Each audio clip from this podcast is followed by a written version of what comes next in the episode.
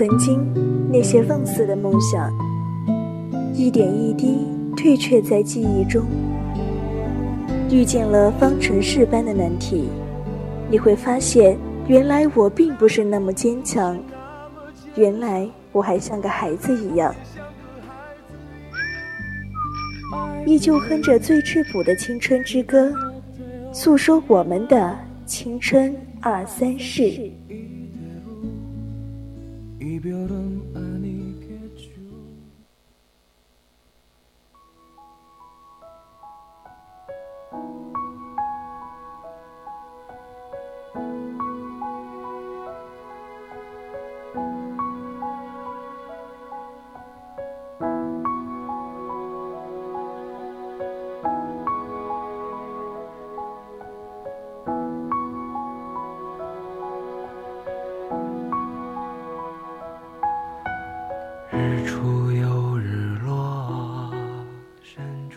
本来就是马不停蹄的错过和相遇，愿我们各自发光，顶峰相见。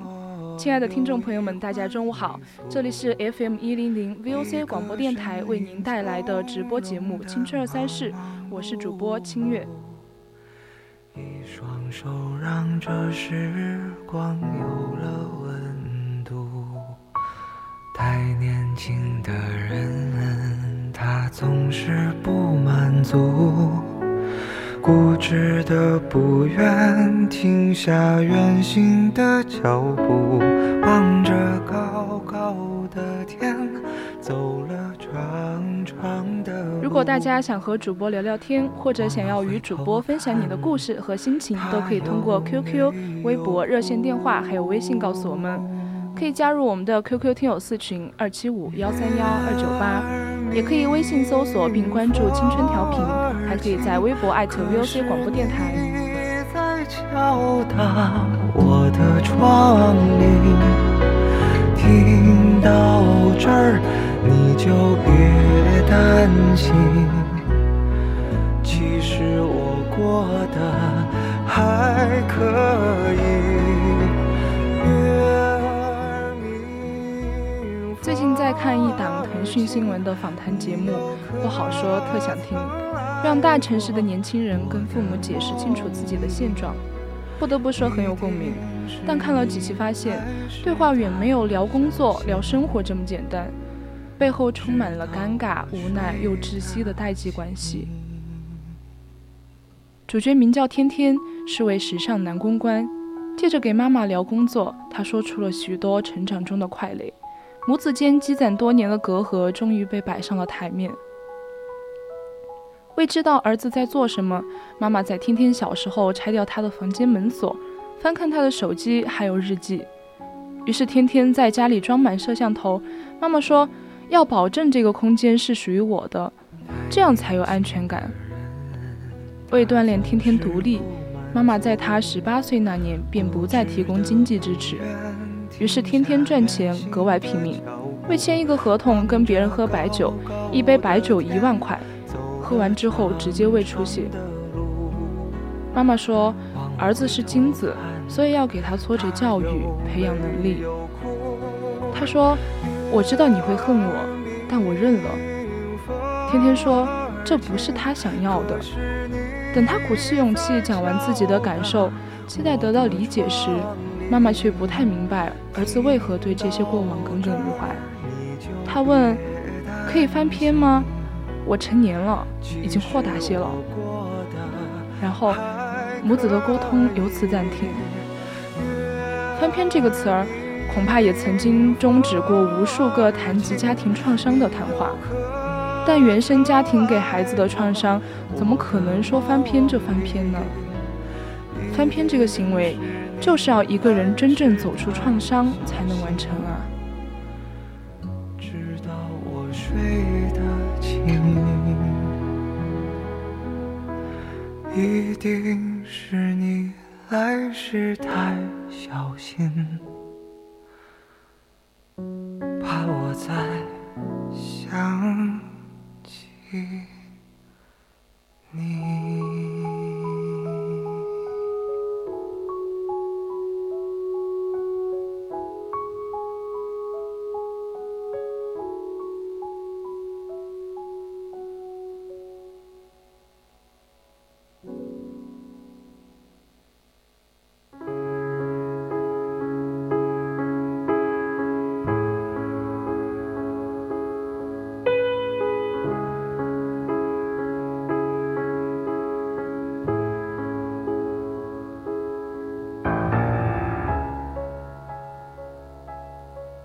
自己可能是个不好的父母，或许意味着整个人的价值被否定。看到这期节目之后的评论，几乎一股脑都是对妈妈的攻击，说她不愿承认自己对婷婷的伤害、强势和不尊重孩子。但从妈妈的角度来看，承认这些对她也许真的很难。对早于二十世纪七十年代末出生的一代父母来讲，感知情绪、关注情感，是他们从未做过，也不知道自己需要去做的事情。时代和成长经历决定了他们会习惯性依赖权威家长的面具来和孩子进行沟通和交流。对父母来讲，摘下这个面具，面对彼此真实的情感非常可怕。所以，面对孩子的控诉，他们会恐慌，加上长期对自身情感的忽视，他们往往意识不到这种恐慌，而是采取多种方式来否认事实。当父母不断否认孩子的感受，或者为自己开脱时，他们很可能只是想安慰自己。他们会觉得我没做错，我不是糟糕的父母。但孩子需要的东西，父母也许确实无力给到。许多父母也曾被他们的父母深深伤害过。大多数中国父母被成长和生活的环境与我们今天的生活有许多的不同。不少人的父母生活在宣扬集体主义的时期，在这样的时期里，个人的情感需求是长期被忽略的，甚至有可能是被污名化的。因此，否认自身情感真实的需求，甚至批判自己的负面感受，是他们从成长经历中学到的面对世界的方式。在那个年代，没有人讨论原生家庭，没有人看到他们的情绪。父母对自己当年受伤的经历，他们也从未真正有过清晰的认识。很多人便会使用自我劝说的方式，把这些伤害合理化。比如，他们会说：“我妈当年也没办法，家里都揭不开锅了，哪里有空照顾我？”还比如。爸妈也都是为我好才打我的，你看，是不是和父母对我们说的话很像啊？因为他们就是这么过来的呀。他们也许都在大家庭中长大，而大家庭里往往是缺乏个人边界的。他们没有学习过什么是尊重个人隐私和界限，也不知道该如何去理解。很多问题不是个人和家庭的伤痛，是时代和环境带来的。这并不是为了给父母开脱，而是因为真正明白父母为什么会伤害我们，这些伤害是从哪里来的，能帮助我们所有人从伤害中走出。爱是一种综合能力，即使父母愿意给你爱，他们也未必给得到。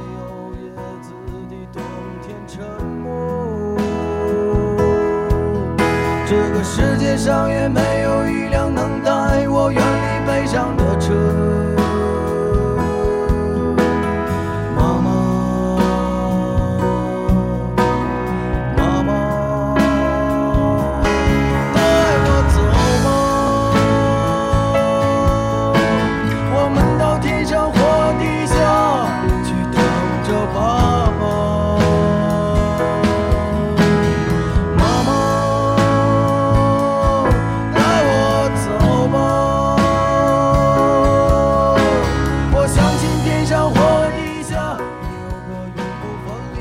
原生家庭火起来的近两年，几乎每天都能在网上看到无数人讨论自己在家庭中受到的伤害。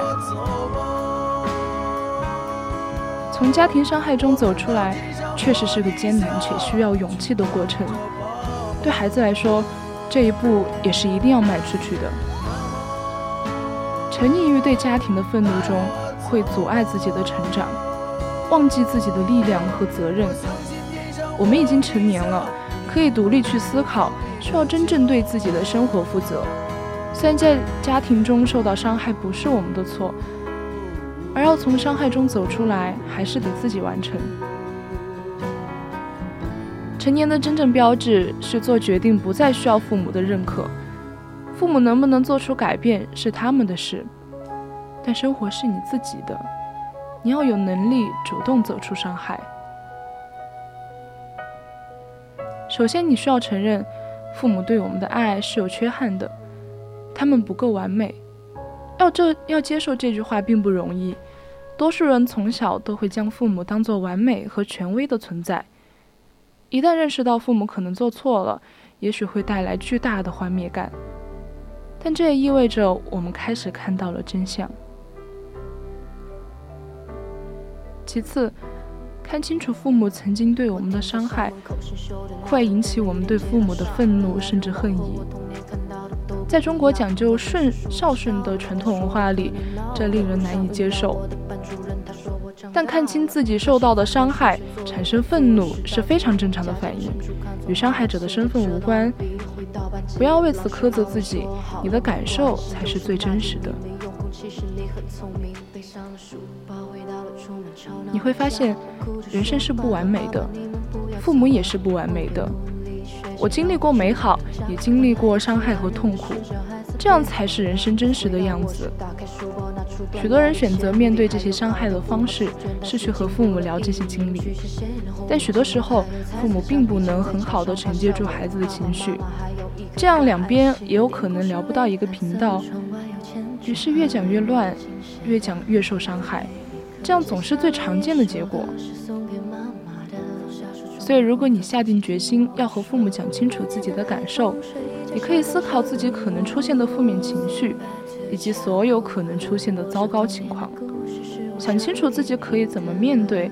最重要的是，你随时都有反悔、不再谈下去的权利。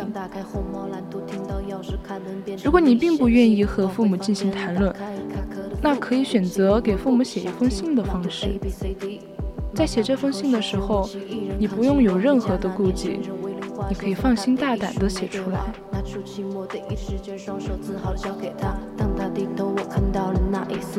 妈妈说：“宝贝，我没给你个完美的家。”我告诉她：“有你在我就是最幸福的啊。”十八岁生日，你送给我第一把吉他，学会的第一首歌，我弹你唱滴答滴答。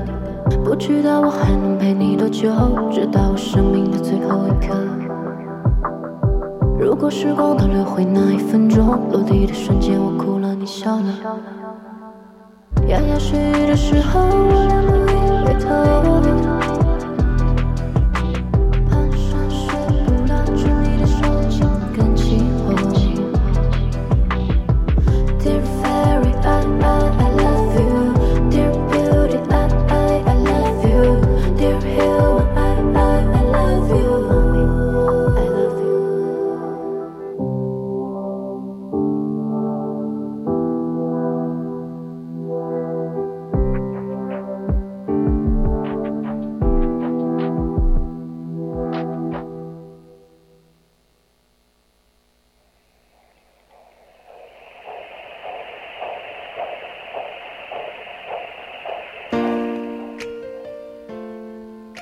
小事所带来的伤害，确实会影响孩子一直到成年，甚至可能更久。提到小时候父母对我们的伤害，想到的总是一些看似很普通的小事儿。父母辈会质疑孩子的斤斤计较，更不理解那么小的事情怎么就造成了阴影了呢？其实这样普通的小事儿，确实会给孩子造成伤害，并且影响到成年的他们算了的态度是一种自我和解，放过的不是父母，不是那惨痛的过去，而是活在那些惨痛记忆中的自己。爸妈的语言暴力能够伤害你到什么程度，其实决定于你想被伤害到什么程度的。过去没那么重要，回溯原生家庭也没那么重要，解决你当下的需求才是最根本的。如果你把更多的精力放在了算了以后，不再归罪于父母，不再归罪于原原生家庭，把自己当前的照状态照顾好，更容易挣脱现在的关系困境。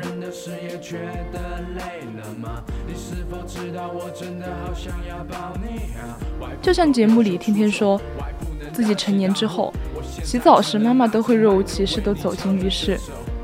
许多父母可能会说。你都是我养大的，哪里来那么多讲究？但这的确是对孩子一些方面的边境侵犯，忽略了孩子所需要的隐私与尊重。这种边界被侵犯的恐慌可能会持续到成年，也可能会习得这种对于他人边界的漠视。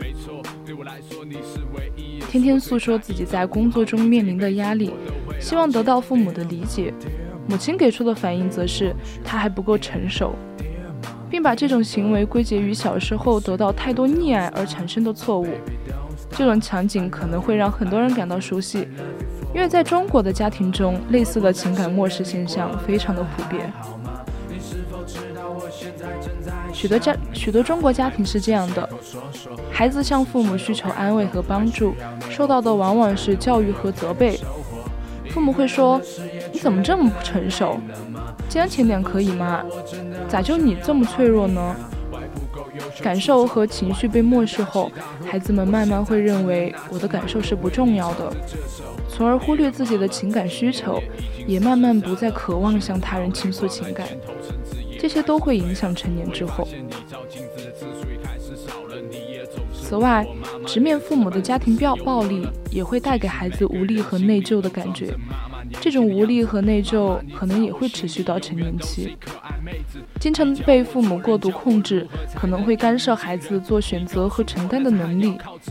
当他们长大需要自己做决定时，茫然无失措。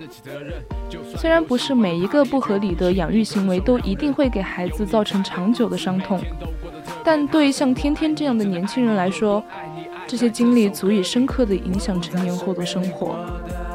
受到这么多真实存在的伤害，怎么能轻易的翻篇呢？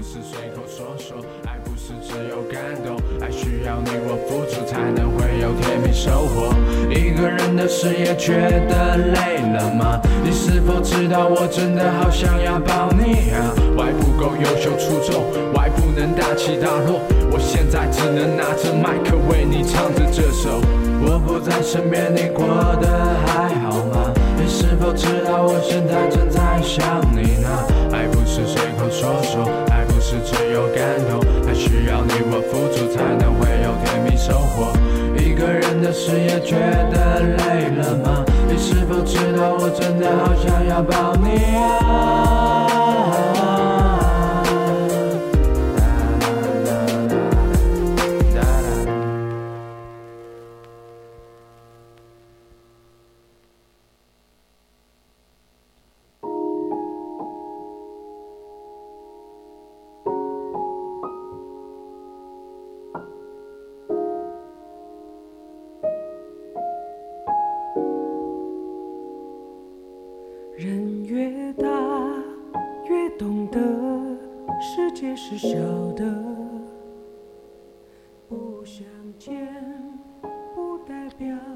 孩子和父母讲出自己受的伤害是为了发声。许多人开始意识到自己遭受过原生家庭的伤害时，都会想告诉父母。有时是想讨个说法，有时只是想让他们知道自己受到的伤害。这意味着，孩子和父母讲述自身受到的伤害，可能是一个获得疗愈的过程。也可能是一个再次被伤害的过程。如果孩子期待通过这次交谈让父母理解自己、支持自己，为之前的行为感到内疚，他很可能会感到失望。毕竟父母也许真的没有这个能力。尽管如此，孩子还是会希望发声，希望在父母的面前讲述这些事情。希望自己的伤害能够被看到，自己的伤痛能够被重视，为曾经受伤害的自己发声，也为将来注定会走出伤害的自己发声。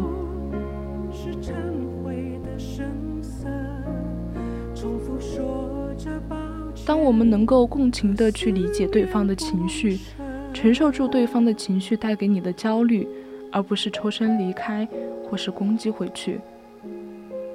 对孩子来说，意识到自己内心的脆弱和糟糕，得到了父母的包容，同样是很重要的支持。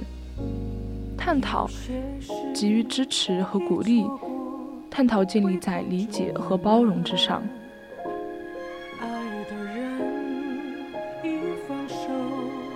你们可以和一起去谈一谈，和父母在这个过程中不指责、不控制，而是先总结一下交谈的过程，确保自己是真的了解到对方的感受了，也帮助对方梳理一下简述的事情，比如我这样理解的对吗？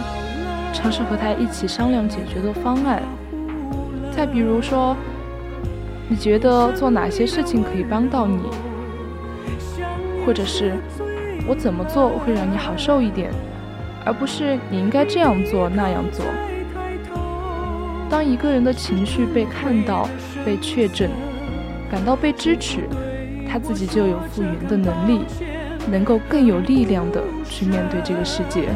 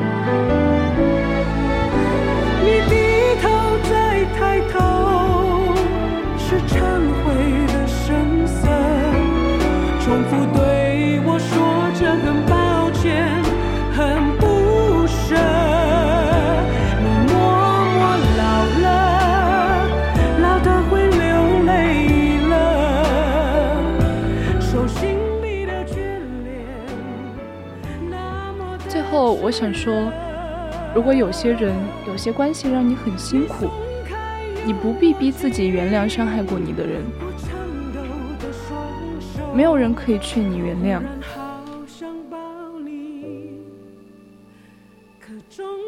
我只希望你可以把当下的自己照顾好，让自己和自己的下一代以后不再重复这些伤害。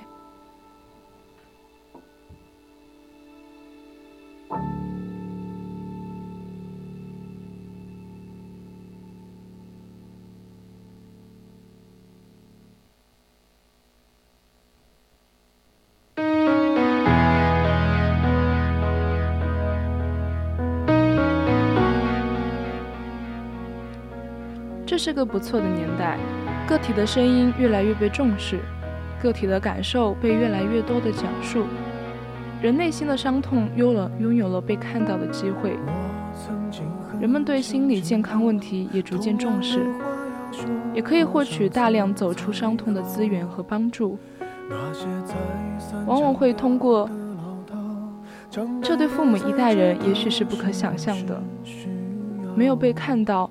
没有被疗愈的伤痛，往往会通过家庭一代代传下去。而我们今天对于自身伤痛的面对和疗愈，是切断家族伤害、世代传递的唯一方式。让下一代可以更少的经历家庭带来的痛苦，让他们可以获得高质量的爱，或许就是我们这代人的使命。一切都不容易，但值得。愿我们都能成为一个温柔的大人。